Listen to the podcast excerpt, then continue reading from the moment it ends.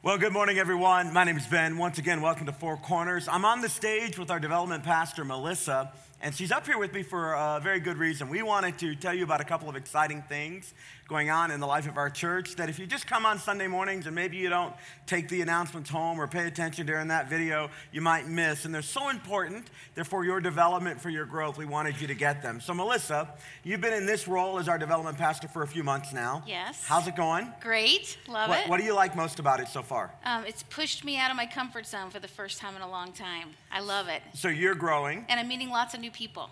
You're growing, you're helping us grow. Yes.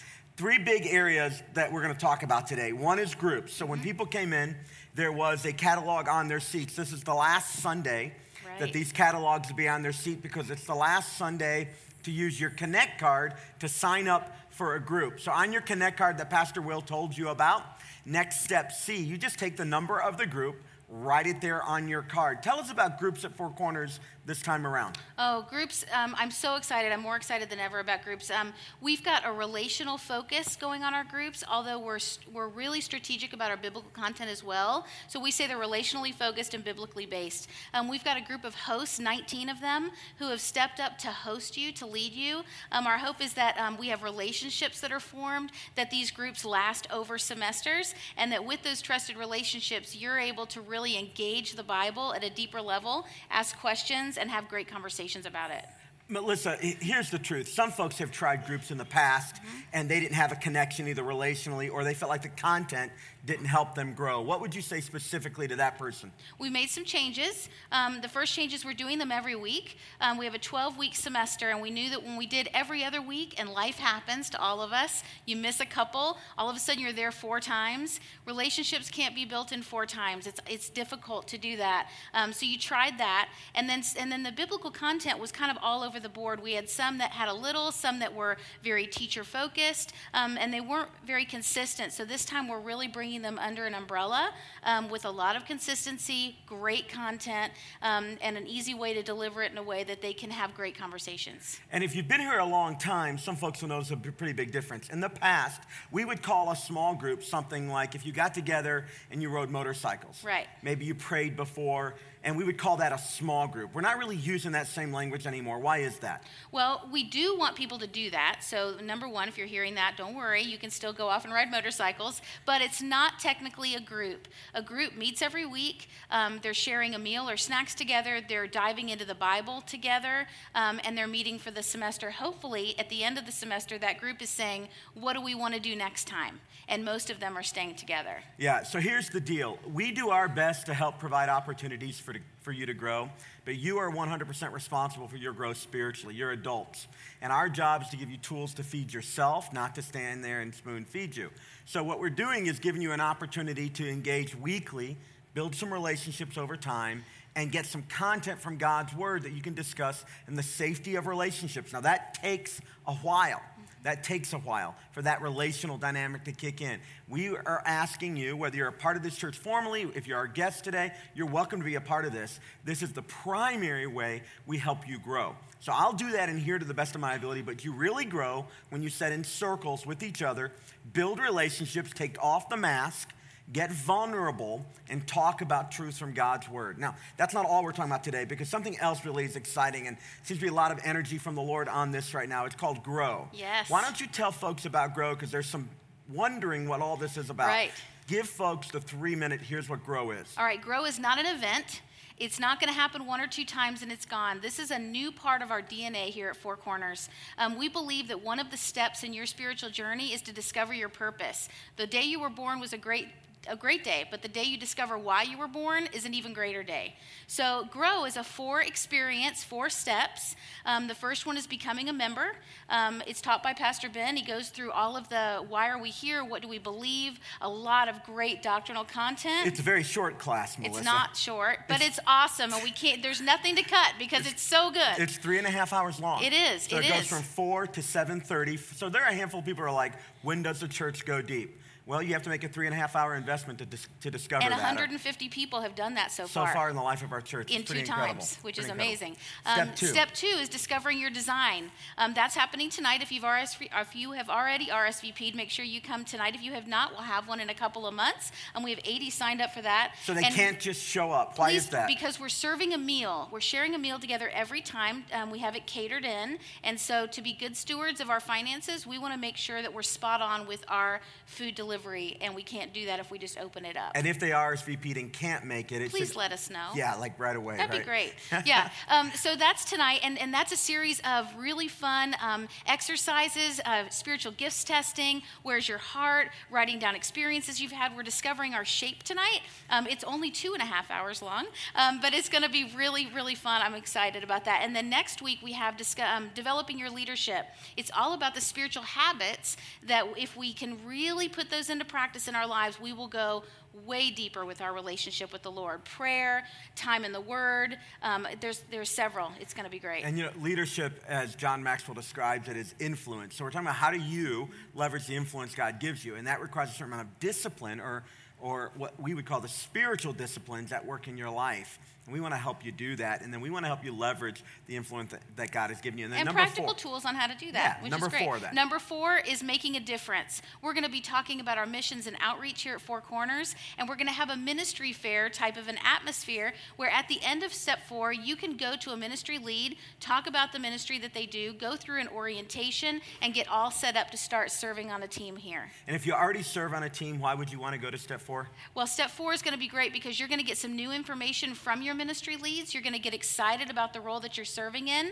And there may be one or two that may want to make a shift. You never know, um, based on what your spiritual gifts and what your uh, experience tonight is. You mean if you're in a ministry experience here and you're not enjoying it, you can actually change? Yes, please. We want you to love it. We want you to wait for Sunday morning, wake up and say, Yes, it's Sunday. I get to go serve today. So these are two major programs, Groups and Grow, next steps that people can take today. Right. But there's another thing that you're working on that hasn't got quite as much visibility, but that's changing. right. We can only do a little at a time here. You can't Yeah. press me that hard. All right. So what is the uh, what is this third thing that we're Coming excited? up, we are going to put a huge focus on marriage. Um, I'm so excited. We're doing a series of date nights. The first one will be December the 1st. The second one after that will be January the 21st. Um, it's a great time. You'll come in.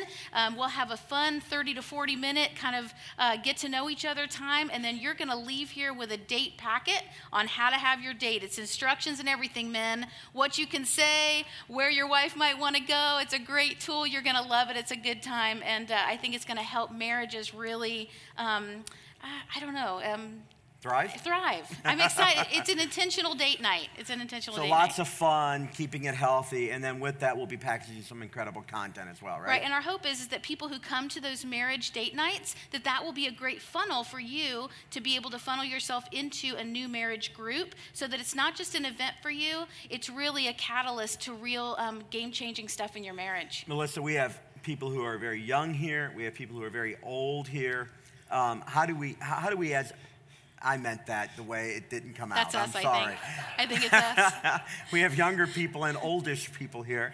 Uh, how do we? How do we as a church try to make those connections happen? That's a big range. And It is. Early in our marriage, Jill and I needed certain things. Later in our marriage, we needed other things. How, do, how are we trying to manage that gap? Well, I think that one of the most effective ways to do ministry is to do it multi generational. I really do. So, whether it's through small groups, you've got a younger um, woman in with an older woman, and the things that you can learn, that's one thing. But also through our marriage ministry, I would love to see older couples and younger couples, some with experience and some brand new, to really be able to feed on each other. The older ones are getting excitement and encouragement for the younger ones, and the younger ones are getting advice, practical advice on what to expect from marriage and how did you work through an issue that you had. Maybe that could help them. So I think there's a huge, huge um, uh, possibility for great change through that. So, when we talk about marriage, you're right on the core of the mission of our church. Our church is here to help families become fully developing followers of Jesus. And core to our mission is helping families thrive at home. So, thanks for what you do. You guys help me say thanks to Melissa for her leadership? We appreciate you. Well, I want to talk with you today from your message notes. They look like this on the inside. I want to talk to you today in part three of our Family Matters series on what Jesus had to say about divorce. Now, uh, the good news is, is that um, if you came here today and this topic has touched your life, you don't have to put on your seatbelt.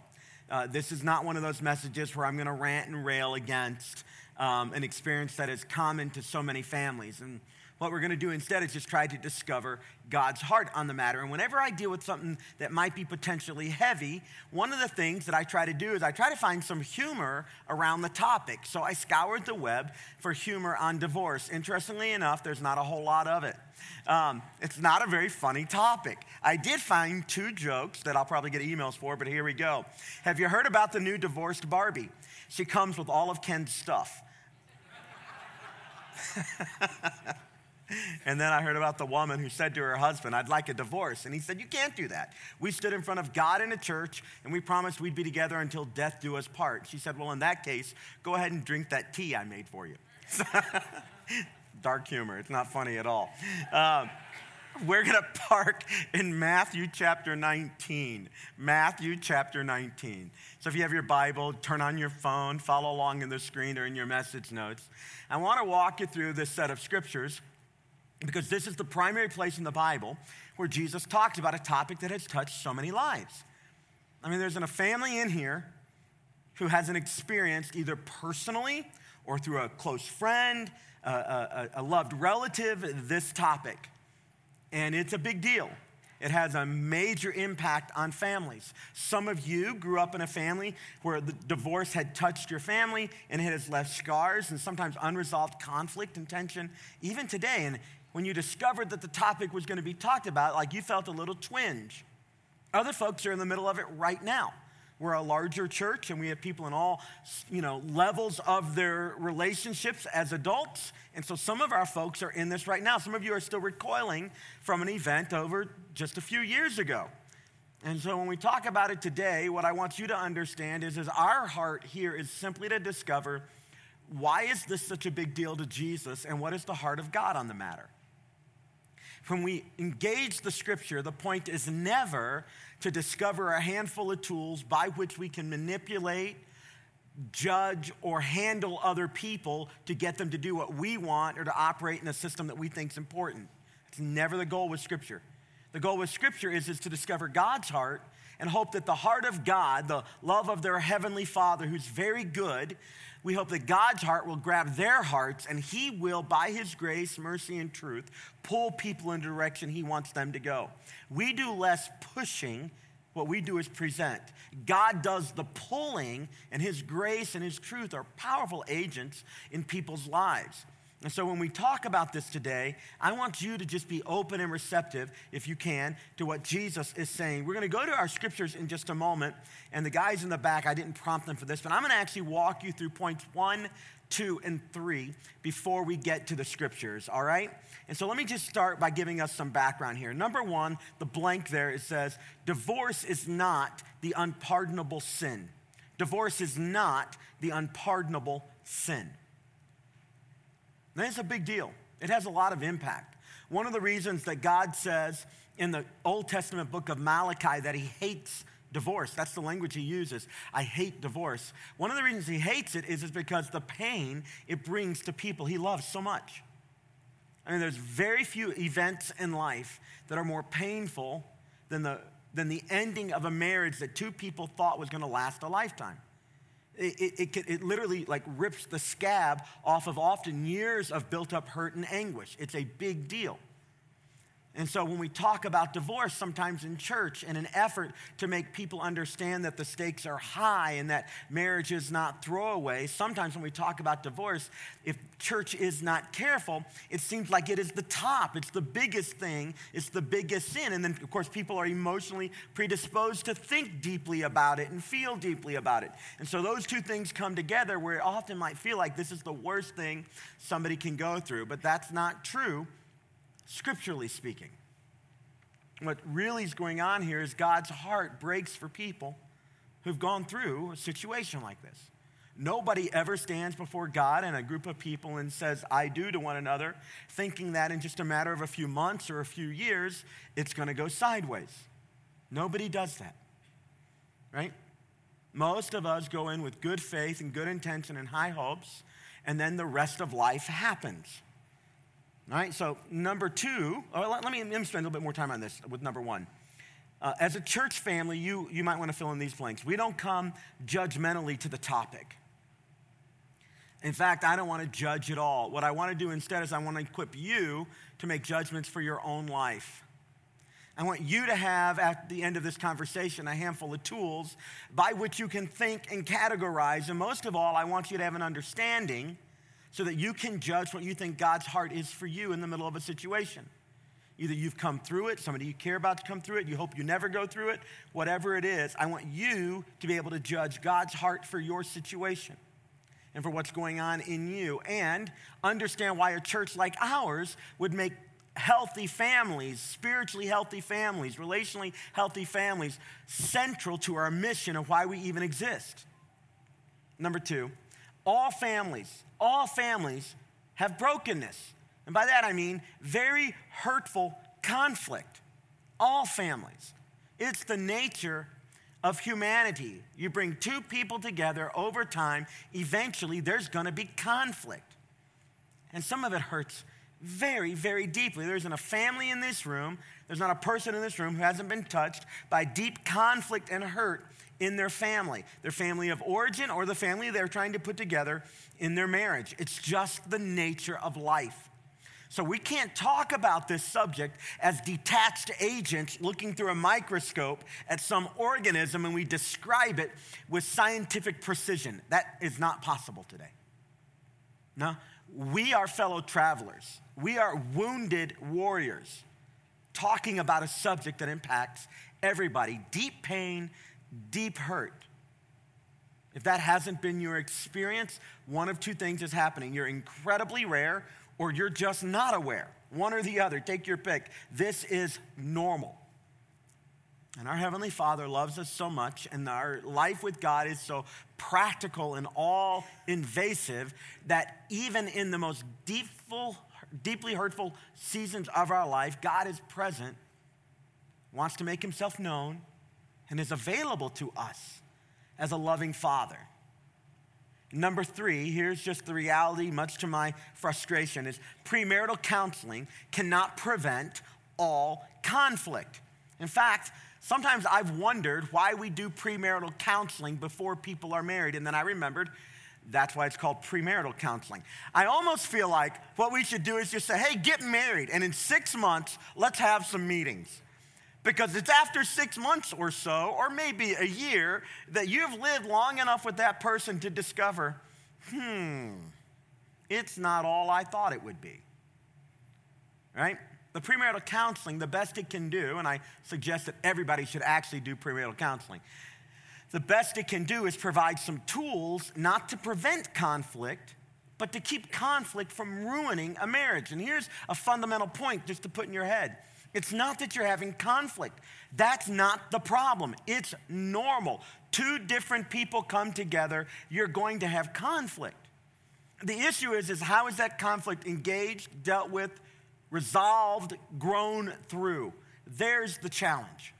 It's a very similar kind of dynamic that happens in another arena of my life that I care a lot about the local church. There's a reason why God calls the church the bride of Christ. It's the marriage metaphor. And in many ways, some of the same dynamics happen in a family that happen in a church. You can't come together for any length of time without differing opinions and differing personalities bumping up against one another. There's going to be conflict. And no matter how much goodwill is present, you're going to have it. so, wise people over time learn that it's not the conflict itself, it's how the conflict is engaged. And divorce is often the result of not a particular conflict itself, or a particular disappointment, or a particular sin. Often it's the result of how that is dealt with, often in a pattern over time, and it accumulates to this moment where one person, or perhaps both people, say, We just can't do this anymore. Or I don't want to do this anymore. Or the marriage is so broken, it's not possible for us to do this anymore. That's not the conflict itself. Right? And then number two, no one marries someone who does not, who, or excuse me, no one marries someone who does conflict in the same way that comes naturally to that person, to him or her. So the person you married, it's almost a universal rule that when you come to conflict, you behave one way. When they come to conflict, they behave another way. And it's almost a universal rule that you don't behave in the same ways. Almost a universal rule. In fact, I've discovered that the way I'm broken and wired and the way Jill is broken and wired, something interesting happens. We come together with high hopes, and she has a remarkable ability to bring out the absolute worst in me. And I have a remarkable ability to bring out the absolute worst in her. And for a while, we faked it, but then we decided, hey, we've been together long enough, and over time, we could bring out the worst in one another. Now, it's not all we do, but if we're not careful in conflict, that's exactly what happens. So, just let me run you through some conflict res, uh, resolution type patterns and personalities that exist in the room. And I was thinking about wouldn't it be fun if I would have you raise your hand when I came to your one, right?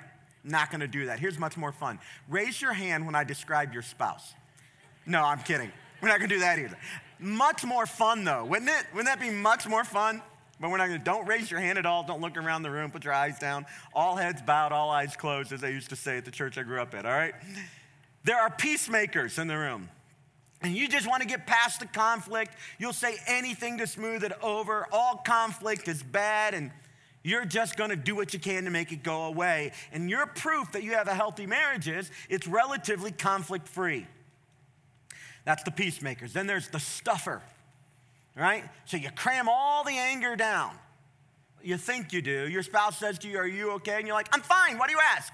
You're stuffing it down, right? And kind of like a pressure cooker if you're not careful over time. There's the sulker. The sulker. Uh, and, and, this, this issue is, is you're not to fight back, but instead you're to sulk around and you're to drop hints about what's bothering you. But if somebody asks, you're to say, oh, nothing. But then you keep dropping clues, right? And you're kind of sulking, hoping that they'll deeply engage. Some of you are married to a litigator, it's a good arguer and they want to prove, and they have the ability verbally to prove that they're right and you're wrong. And some people are married to the screamer. I don't have to describe this one, it's kind of self explanatory, right?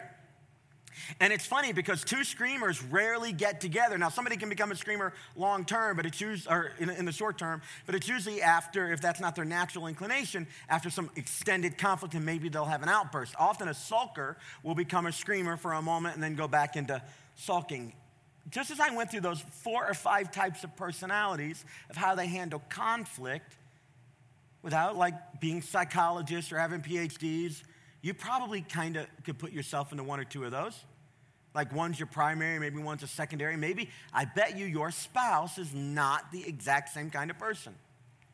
And so what that means is that if conflict is normal, if it's going to happen, and if we don't come to it predisposed and pre wired to manage it well, to work through it, to grow through it, to resolve it in, with comfort and ease and, and speed, then it's likely that some problems just continue to grow. Now, let's then talk about your marriage for a second. Let's talk about like the friends you know really well or your family members, and you've had a dinner with them, and you and your spouse go home, and on the car ride home, you say, You know what they need in their marriage? They just need to, and you're able, without a PhD, to describe what, if they were to do, would probably resolve a lot of hurt and conflict in their marriage very quickly. Anybody else have a friend like that? Like you're with them and you're like, you know what? She's not respectful or he's not patient, and you can see their thing. I just want to make something very clear to you. While you have the great ability to do that for other people, somebody's done that to you too. Like you left a meeting somewhere and somebody said about you guys, you know what they need? They need a, and you were, they were able to see your thing. Here's the challenge with conflict it's really easy to see the other person's thing. It's really easy. And it's very hard to look in the mirror. It's just the nature of things all of us have a tendency towards self deception, and it takes a lot of time and effort to get past that. And when that's not done in a marriage, conflict boils. It boils. And sometimes it boils over. So then, point number three conflict is inevitable in a marriage. And for many, it destroys their marriage. For many people, it destroys their marriage. It wasn't that they so much fell out of love or one day woke up and decided, like, in a moment, I'm going to sleep with somebody I'm not married to. That's typically not what happens. It's typically over time there's a sliding away from one another, or there was the absence of growing together, both active and passive. And over time, conflicts take root and disconnections become the normal. And the next thing you know, there's a lifelessness where there was high hopes, and deep pain will set in. Now, that's not new in our day. That's what's going on in the New Testament. It was going on in the Old Testament. One day, Jesus was doing his teaching thing with his followers, and there was a group of people who was very anti Jesus. And they regularly tried to put Jesus in situations where they could trap him and take this wildly popular guy and make him very unpopular with the masses. And these people who were against Jesus knew that nothing was more emotional to a person, nothing was more personal to the crowd than the subject of their personal relationships, of their marriages. When you talk about this stuff, it impacts everybody. So, in an attempt to make Jesus look foolish and get unpopular, they decided they would, in a very public way, ask him questions about one of the most emotionally engaging issues of the day marriage and divorce. Now, just a little, a couple rules about life. You don't get into a ground war with China. It's very difficult to win a ground war with China, right? Just a rule. And you don't get into a sparring match on theology with Jesus. You just don't do it. It ain't gonna go well. It's just not going to go well, all right? So in Matthew chapter 19 now, at the top of your message notes, and as a verbal clue to the guys in the back, we're going to kind of work through a handful of scriptures, and then we're going to jump back to point number four, all right? So, Matthew chapter 19, the setting is an attempt to trick Jesus. Here's what happens. When Jesus had finished saying these things, he left Galilee and he went into the region of Judea to the other side of the Jordan. And some Pharisees came to him to test him. Large crowds followed him and he healed them. I skipped that verse. Pharisees came to him and tested him, and they asked, Is it lawful for a man to divorce his wife for any and every reason? We're going to come back to that. In what reason is it lawful? Now, for these Jewish people, when they refer to the phrase lawful, they're talking about the actual law, the law that Moses gave and the rabbis developed over time is it okay? Is it permissible? Is God okay with this for any and every reason? And then, verse 4, Jesus replies, Haven't you read that at the beginning the Creator made them male and female? And he said, For this reason, a man will leave his father and mother and be united to his wife, and the two will become one flesh. So they are no longer two, but one flesh. Therefore, what God has joined together, let no one separate right?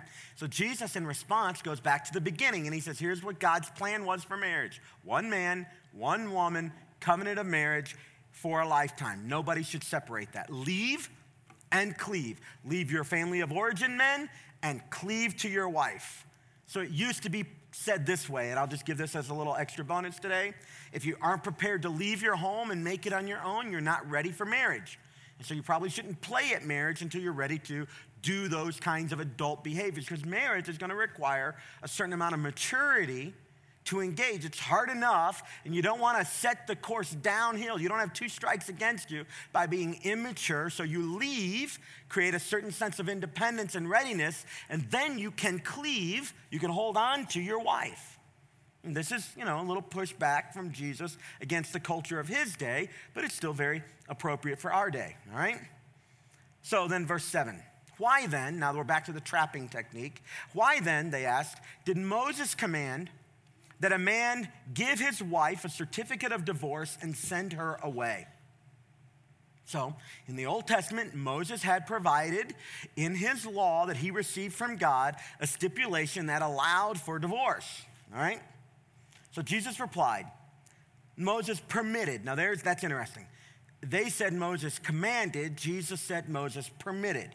Moses permitted you to divorce your wives because your hearts are, were hard, but it was not this way from the beginning. I tell you that anyone who divorces his wife except for sexual immorality and marries another woman commits adultery. Now, it's like a big deal. Now, in a culture where adultery was punishable by death, the stakes are higher than it might seem today. So let's strip it for just a moment of its cultural context and just remember that the issues that we're talking about, whether they're lawful or unlawful, whether people get away with them or don't get away with them, whether it feels okay and everybody's doing it or not, that's not what we're doing here. I'm just acknowledging that these topics, no matter what the law says about them, are deeply hurtful. They leave deep scars on you, on your kids, on the people who care about you as you watch these things unfold. But in Jesus' day, the stakes are much higher, much higher, right? And then in verse 10, the disciples said to him, If this is the situation between a husband and a wife, it's better not to marry. And some people who've been married for a few years would say, Yes, it would be better not to marry, right? Because you know, like you're like, did I do the right thing?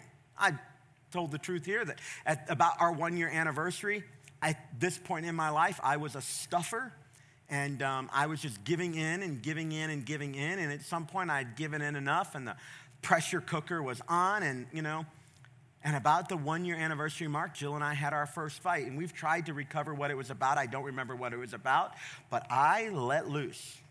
I mean, I let loose, and we had an, a full blown argument.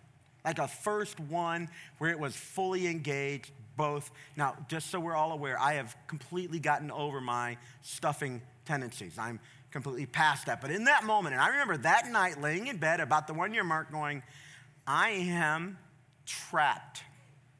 How do I get out of this? I have made the biggest mistake, and here I am a year in, and I'm going into ministry, and people don't forgive that stuff, and I'm done. And we were laying back to back in our bed. It was painful, and, uh, and she's sitting right over there. We got over it, all right? It was fine. But at the moment, at the moment, 27 years ago, it felt horrible, right? So it's better not to marry. And then, verse number 11, Jesus replied, This is interesting. We're going to finish our conversation with these words in a few moments, all right? Jesus replied, Not everybody can accept what I'm about to say, this word, but only those to whom it has been given. So it's like a gift from God to be able to do this. And then he gives this really weird list of, of words, right? For there are eunuchs who were born that way. Now, if you don't know what a eunuch is, um, I can't tell you, all right? You'll have to Google that, but don't put it on safe filter. Put it on safe filter if you get it. All right, a, a, eunuch is unable to engage physically in the relationship, all right? For there are eunuchs who are born that way, they, they don't have to have sexual connections. And there are eunuchs who have been made that way by other people. And there are those who choose to live like eunuchs for the sake of the kingdom of heaven. And the one who can accept this should, but those who can't, implied, probably shouldn't try to live an asexual life. That's Jesus. I'm not making any of that up, I just read it, all right? So, what again is God's heart on divorce? Let's move down to point number four. Jesus taught us with clarity about God's heart for marriage and about divorce. And I want to get to one of those moments where he was attempting to be tripped up. This idea of is it a command to get a divorce or is it permitted? Is it a command or is it a concession? So in the Bible, commands express God's heart, they reveal his plans. And the command was that a man or woman should ideally leave his father and mother, her father and mother, and be united to each other and become one new unit, one flesh. And what God has joined together, nobody should separate. But there was a concession, according to Jesus, made. Moses permitted it, he allowed it because there was sin in the world. And what particular sin? Hard hearts. Hard hearts. Hearts get hardened with conflict, unresolved pain over time, hard hearts. Sometimes people sit in a room and they're unresponsive to the truth they're receiving, and they go out and they operate in a completely different way, and it brings damage and pain. This is what happens over time, and marriages disintegrate because of not just human nature, that's part of it, but a particular part of human nature, which is a tendency to be hard hearted and this is what breaks God's heart. God wants our hearts soft towards Him, soft towards each other. And so when a divorce has happened, we don't have to know all the details. There's a lot of pain. It's not the time to throw stones, but we can know just from that that there's some heart stuff going on somewhere. This idea that we just kind of amiably separated is really a farce. It doesn't really happen that way unless they simply amiably came together and it was never a real commitment to begin with. But if there are high hopes for a lifetime together, it's never just as simple as, you know, we just grew apart. I've heard that language, but the truth is, is there's a lot of experience over time that says we're no longer compatible. And at the root of that, there's a lot of heart issues. Now, these words here are primarily for followers of Jesus. Anybody can benefit from them, but they're really given to followers of Jesus. So if somebody's not following Jesus, what I'm getting ready to say doesn't make a whole lot of sense. The words are, are, are these that it's God's desire that marriage would be the thing, the very dynamic that grows us the most. And in those conflict moments, it wouldn't be hard heartedness that sits in. Instead, there would be a soft heartedness that says, God, I'm watching what it's like to live with me as I watch this dynamic in the marriage. And watching what it's like to live with me as I watch this dynamic in my marriage, God, would you help that make me humble and not arrogant? Would you help me, would you help make that, make me soft hearted in that, not hard hearted in that? Because it's very difficult to deal with this other human being. But as I think about that, it's also very difficult for me to realize that they have a hard time possibly living with me. And so, on the front end of conflict, long before it's deep seated, the goal of that conflict is to get a person, a follower of Jesus, to look in and say, God, how do you want to work on me? So, in that fight we just had, I was right, but I spoke wrongly. Like how I spoke was wrong. Or I was wrong and I was selfishly holding on to that.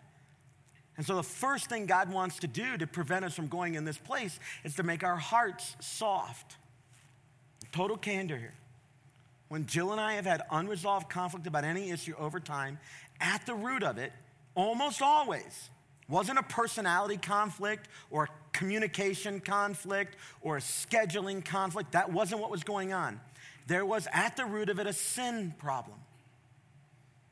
It wasn't that we simply needed more information most of the time, almost never.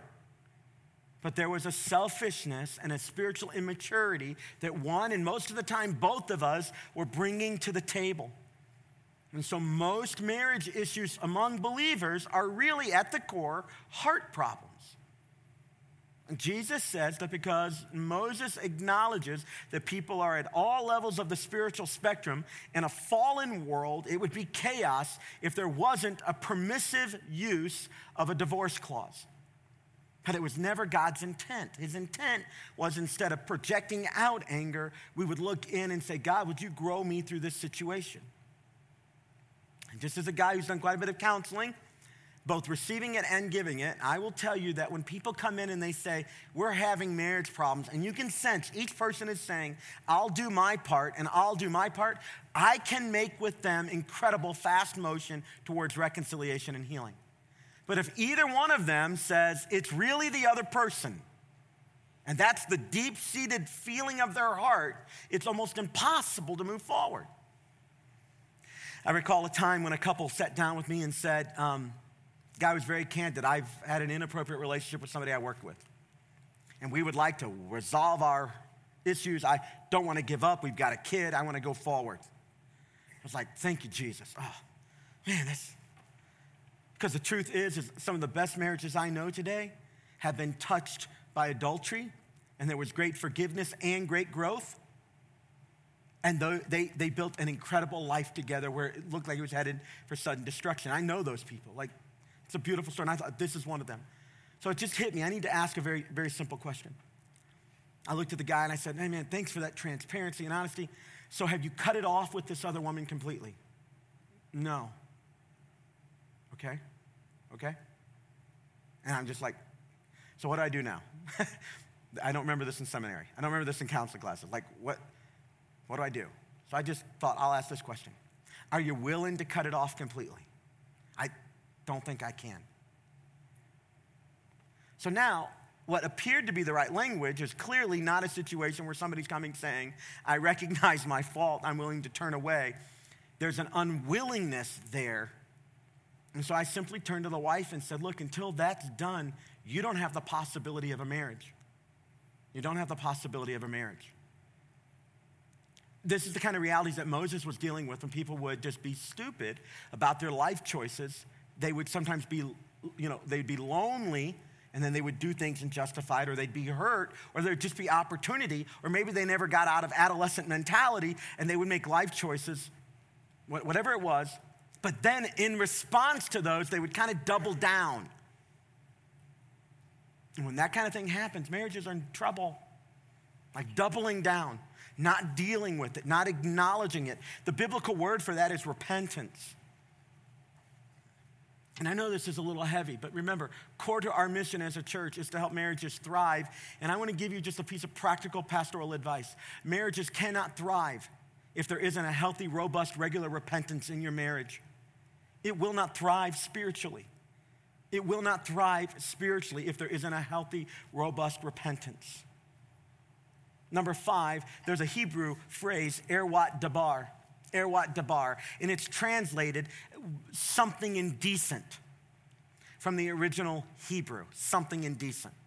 When Jesus was giving the words about Moses, he said that it was, you were given um, the possibility of having a divorce from Moses if something indecent, erwat dabar, happened, something indecent. And there were two primary schools of thought about this Rabbi Shammai, and Rabbi, Rabbi Hillel. Rabbi Shammai and Rabbi Hillel. Rabbi Shammai was the more conservative. He was a commentator for Fox News, lived in the South, and he took a kind of, you know, strict interpretation of the phrase something indecent. And so um, his phrase was unless there was something sexually indecent, you can't get a divorce legally. Rabbi Hillel, his idea was anything indecent.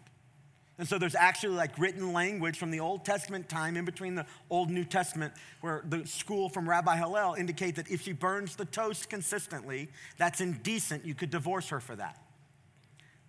Right? Sound good? Bad meal, I'm out of here. All right? And, and so in Jesus' day, between Rabbi Shammai and Rabbi Hillel, the, most of the culture was around Rabbi Hillel. Anything indecent, anything problematic don't like the clothes? You know, erwat dabar. Bad breath in the morning? Erwat dabar. You know, embarrass me in front of my friends? Erwat dabar. Something indecent. And so there was divorce all over the place in Jesus' day, and it was wildly popular and it's deeply emotional. And here's Jesus being trapped. What do you say? Are you going to go with the stream of the day? Or are you going to go with that more conservative, you know, Rabbi Shammai school? And Jesus kicks it up a notch. He says, not just any type, but unless it's like adultery, it's not really permissible. Jesus goes above and beyond. Now, the backdrop of this story is John the Baptist has just been beheaded because he looked at the king and said, Hey, king, your divorce isn't legitimate. And the king said, mm, They can't have you doing that. And so uh, they cut off his head. And that was Jesus' cousin. And so this is the backdrop story. So the stakes are really high in this exact situation. So, number six, then, Jesus goes stricter than the conservative position on the basis of what God had established from the beginning one man, one woman, and coming into marriage for a lifetime. So, to Jesus, then, marriage is a covenant. This is a, a unique word, which is not quite a contract, it's not companionship, and it's not just for procreation. And th- this is an important distinction. Because in our world today, uh, there is, as it was in Jesus' world, a certain consumeristic attack or a, a, consumeristic attitude about marriage. There was an attack from consumerism on marriage. The idea was as long as it's working for me, then it's good to last. And when it's not working for me, it's no longer good to last. And there was a disposable nature about marriage in Jesus' day. And against that, Jesus says, you know what? Among the people of God, it shouldn't be this way. Shouldn't be this way. I know the stakes are high, I know the hurt is deep, but really there's a better and a higher way. And it's only because of the hardness of hearts that we even get to this position anyway. So to Jesus, it's a covenant. And so in number eight, he allows divorce in the case of adultery because it killed the covenant. Two people came together and said exclusive and permanent, but then it's not exclusive. That kills the covenant. And Jesus says, when the covenant is dead, then that person is free to re engage life as, as, as, if the covenant doesn't, exi- doesn't exist. And so for Jesus, he realized that marriage is difficult and people sin, and you're not stuck and beholden to somebody else's issue, but it isn't something to throw away as a matter of convenience. And the issue didn't go away because in number nine, Paul has to deal with it in a unique situation in the First Corinthian church. In the First Corinthian church, which is a wildly messed up church, by the way, there were a lot of young believers. And here's what was happening young believers were getting saved. One person in a marriage was getting saved, and the other one wasn't. It was creating all kinds of conflict in the marriage. Somebody wanted to follow God through Christ, somebody didn't. Well, what do you do with that? Well, do you leave for spiritual reasons?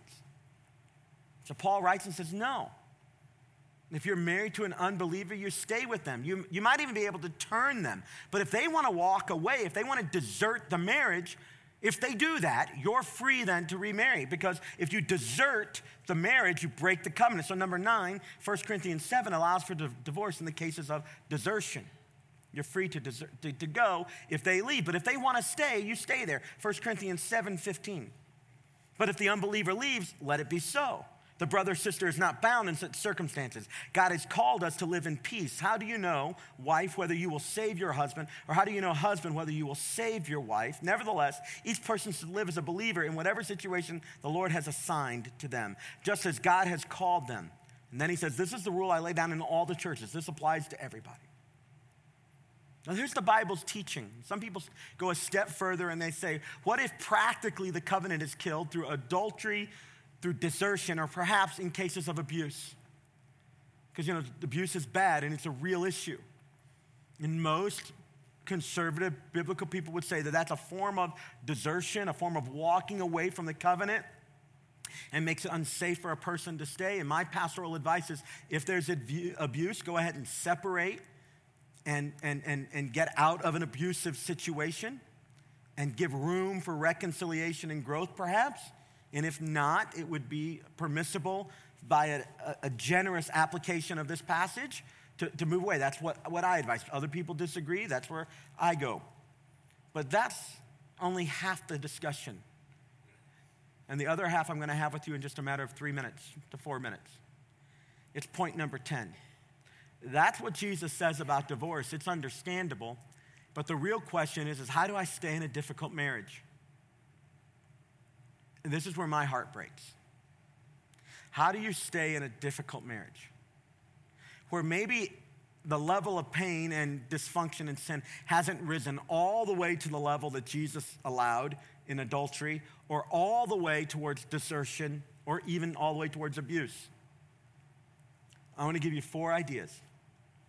Number one, I think that against our culture, against Disney movies, which I love, against popular myth, you have to reject the right person myth. Reject the right person myth.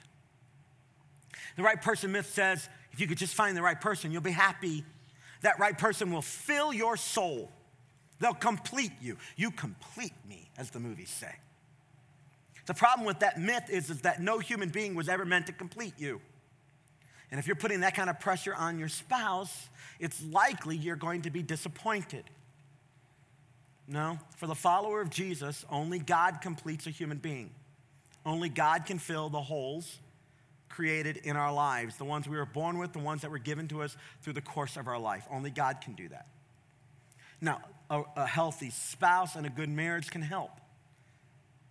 But a spouse can never make you feel loved all the time. Only God can do that. And a spouse will disappoint you. It's only God that will not disappoint you. It's only God who does not change, who is faithful. It's only Him who is always good. So there's no right person. I've seen people jump out of one marriage and into another, and interestingly enough, similar dynamics emerged over time. So, how do you stay in, a, in, a, in, a, in an unhealthy or in a difficult marriage for a while?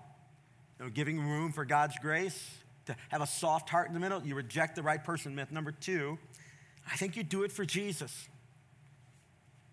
There are many times in our marriage where Jill has had to look at me in a, in a season and say, I see my husband there, but standing right behind my husband is Jesus.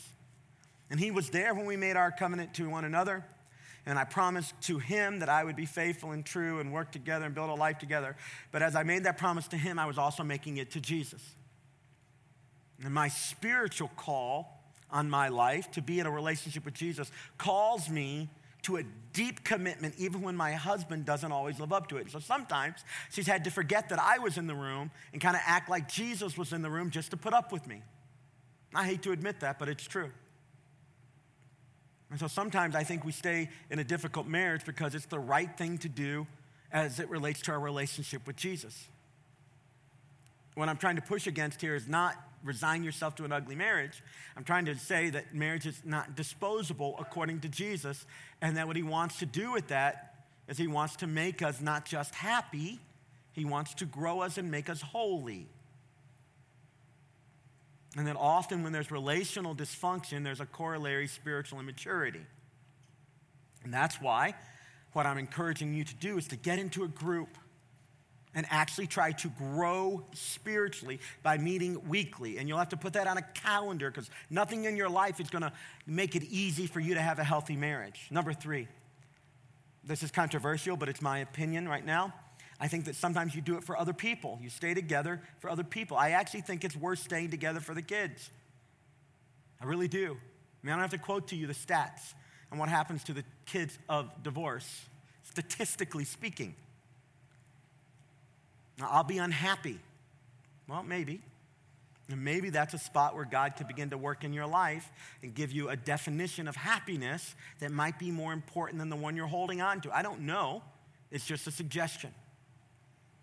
And the final thing I would say how you stay in a difficult marriage is get some counseling. Get some counseling.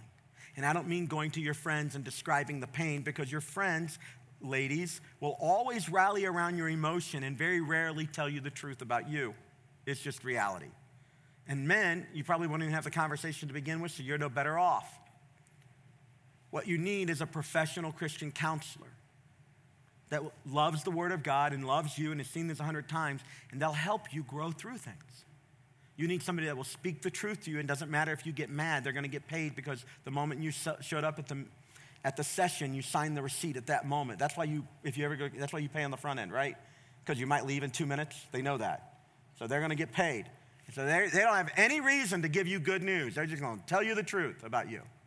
And most of us need that. So why should I, or, or if I get divorced, then real quickly, why uh, should I get remarried? Well, when divorce is legitimate, then remarriage is legitimate for the Christian. But just because you can get remarried doesn't mean that you should. I think you should give it real time for the previous relationship to be restored. I encourage everybody to give it at least a year before you start dating. There's so much emotion, it's very difficult to get into it. But that brings me to my final point. If I'm divorced, how does God see me? Well, it may surprise you to know that God Himself says of Himself that He's a divorced person.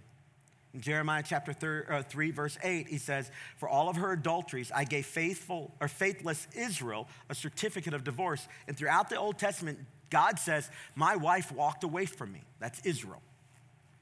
And so, divorce, clearly in this situation, God did not sin when he uses that metaphor to describe his relationship with Israel. But even if you had sinned, this is where our core message comes clear that the grace of God is available to people no matter where they are on this spectrum. I wanted to do this message with you today in the middle of the Family Matters series because the reality is so many of our lives have been touched by this issue, and I have a hunch that if we could pull back the veneer and could see the future unless God is involved, many marriages in this room won't make it. That makes my heart heavy. I don't want that to happen. And I wanted you to hear Jesus' heart on the matter but I wanted you to have some hope as well. It's worth fighting for. It's worth fighting for. If you are flirting with somebody that you're not married to, there's some hiddenness in your life. Hear me. Stop it. Stop it. Stop it. If you've got hidden social media engagements, Stop it. What you're doing is you're flirting with sin, and sin will take you farther than you want to go. It'll take you longer than you want to stay. It'll cost you more than you want to pay. And if there's some unresolved conflict in your marriage, get some help. Pray together. Get some counseling. We're here to help you. We'll line you up. Our church is generous. We'll pay for your counseling if you don't have insurance. I can't make you go to a session. I can't make you come with an open and humble heart saying, All right, it may not all be me, but part of this is me, so let's start with me. Let's start with me. Let's start with me. We'll start with me. I'll, but let's start with me. Let's deal with my issue. I can't make you do that. I can only get you, uh, you know, a counseling appointment. But one thing I want you to know about our church we are deeply committed that if you're at all committed to a healthy marriage, we'll help you. We'll help you. If you want recovery from divorce, we'll help you. You have to present yourself available, but we will help you. And you can do that by writing on your Connect card today. Another way you can do that is you can come forward for prayer and say, God, this is beyond me. I need prayer. And so after the service today, my wife and I will be standing right up here along with the prayer team. If you're a lady, go to one of the ladies. If you're a man, come to, man, come to me. Go to one of the other ladies or one of the other men on the prayer team. We're just going to divide out. We don't have hours to pray, but we'll put hands on you and ask God to be there for you. Your marriage is worth fighting for. The stakes are high. And one of the reasons why the enemy of your soul wants to pull you away is because he doesn't want you to press into all that God has for you. And if he can keep you consumed with relational dysfunction, he will prevent you from stepping into your destiny, making the difference you're supposed to make. I want to push back against that today. And the only way I know how to push back against that kind of evil and demonic activity is to preach the truth from God's word and cover it in prayer. Because that's what this is a spiritual fight, demonic activity against you and your family. God is greater. Would you do this? Would you take out your Connect card? Let's take some steps together as a congregation. Now, if for some reason uh, you're hearing this, and uh, I, I, need to just say this in total candor to you, um, there's a certain kind of directness to my talk today, and it's only because the whole time I'm fighting tears. I am brokenhearted by what I know. And it just, it wrecks me as a pastor. And so, for whatever reason you felt like my tone wasn't loving or anything, it could just be because I'm an emotional wreck right now. I love you. I want you free. I want you healthy and I want you whole. So I want to know if there's anybody in the room today that would take that pen and check next step A that says, Today I'm making Jesus my Savior and Lord.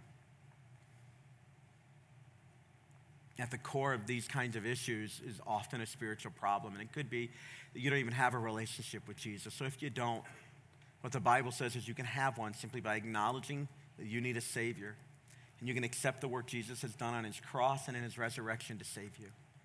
Check the box, put it in the offering bucket in a moment or two, and we'll pray with you about it. Next step B is today I'm choosing to be baptized. If that's you, if you want to be baptized, check the box. We have seven adults getting baptized in a week or so. Like it's incredible already. It's going to be great. A couple, couple adults with their teenage kids. Wow. I mean, God's working.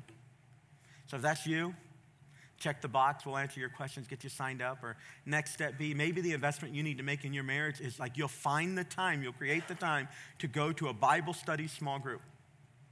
And there's one for blended families, I think, right now. I think it might be the first time we've offered this. So, like, if you're like stuck and you're a blended, you need to just discover what number that is and write that down. Next step D, it says send me the link for the Grow experiences. We'll send you all the calendar dates between now and the end of the year. These things will happen consistently, so if you can't make it, you can make another one. This is a normal part of our calendar moving forward. And then next step E says, please send me advance notice of Foresee's upcoming marriage ministry opportunities. So the things Melissa was talking about, if you'll check this, you'll get an advance notice. You might even be asked if you're willing to help us pull some of these events off, all right? So what we're going to do right now is I'm going to ask you to just hold on to that Connect card. And for people who call this church home, I'd like you to also now pull out the gifts you want to get back to God and make the ministry here happen. So I know it's a little, little heavy today, but I, I, I need you to know as well as we're getting ready to give our tithe and our offering that the stakes are very high. They're very high. And it wouldn't be, in a, it'd be very inappropriate for me to do this.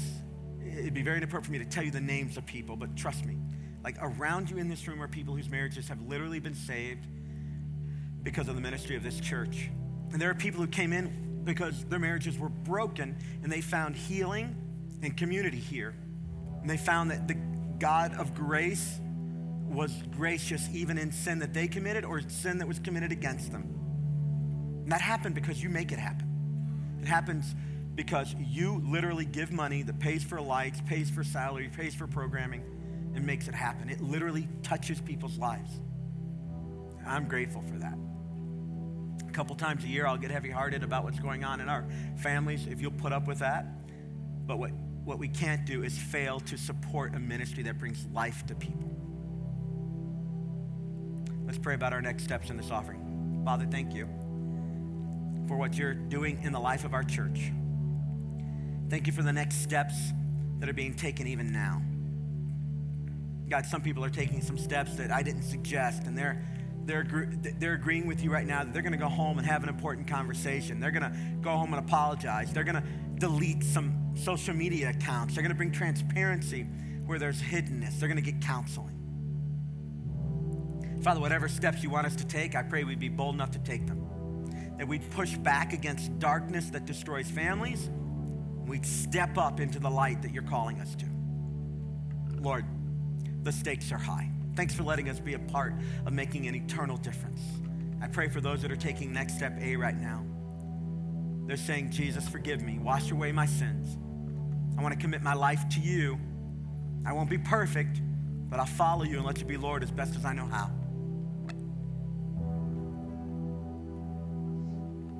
Father, I pray for this offering that we're giving, that you would take the money, you would make it go far and wide to the restoration of families, to the healing of people, to the goodness of the gospel, to the truth and the light that you bring. It's only temporary money, but God, would you use it to make eternal difference? Grow your kingdom, grow this church through it. And Father, before I say amen, I lift up every marriage in this room. Thank you for the strong ones their encouragement to us. Thank you for the healed ones. They're proof that you are faithful and gracious. And Father, thank you for the struggling ones, that they're here in this room and they are not untouchable by your grace. God, would you help us to be a church that helps families become fully developing followers of Jesus? We pray all this in the name of Jesus, God's strong and holy Son. Amen.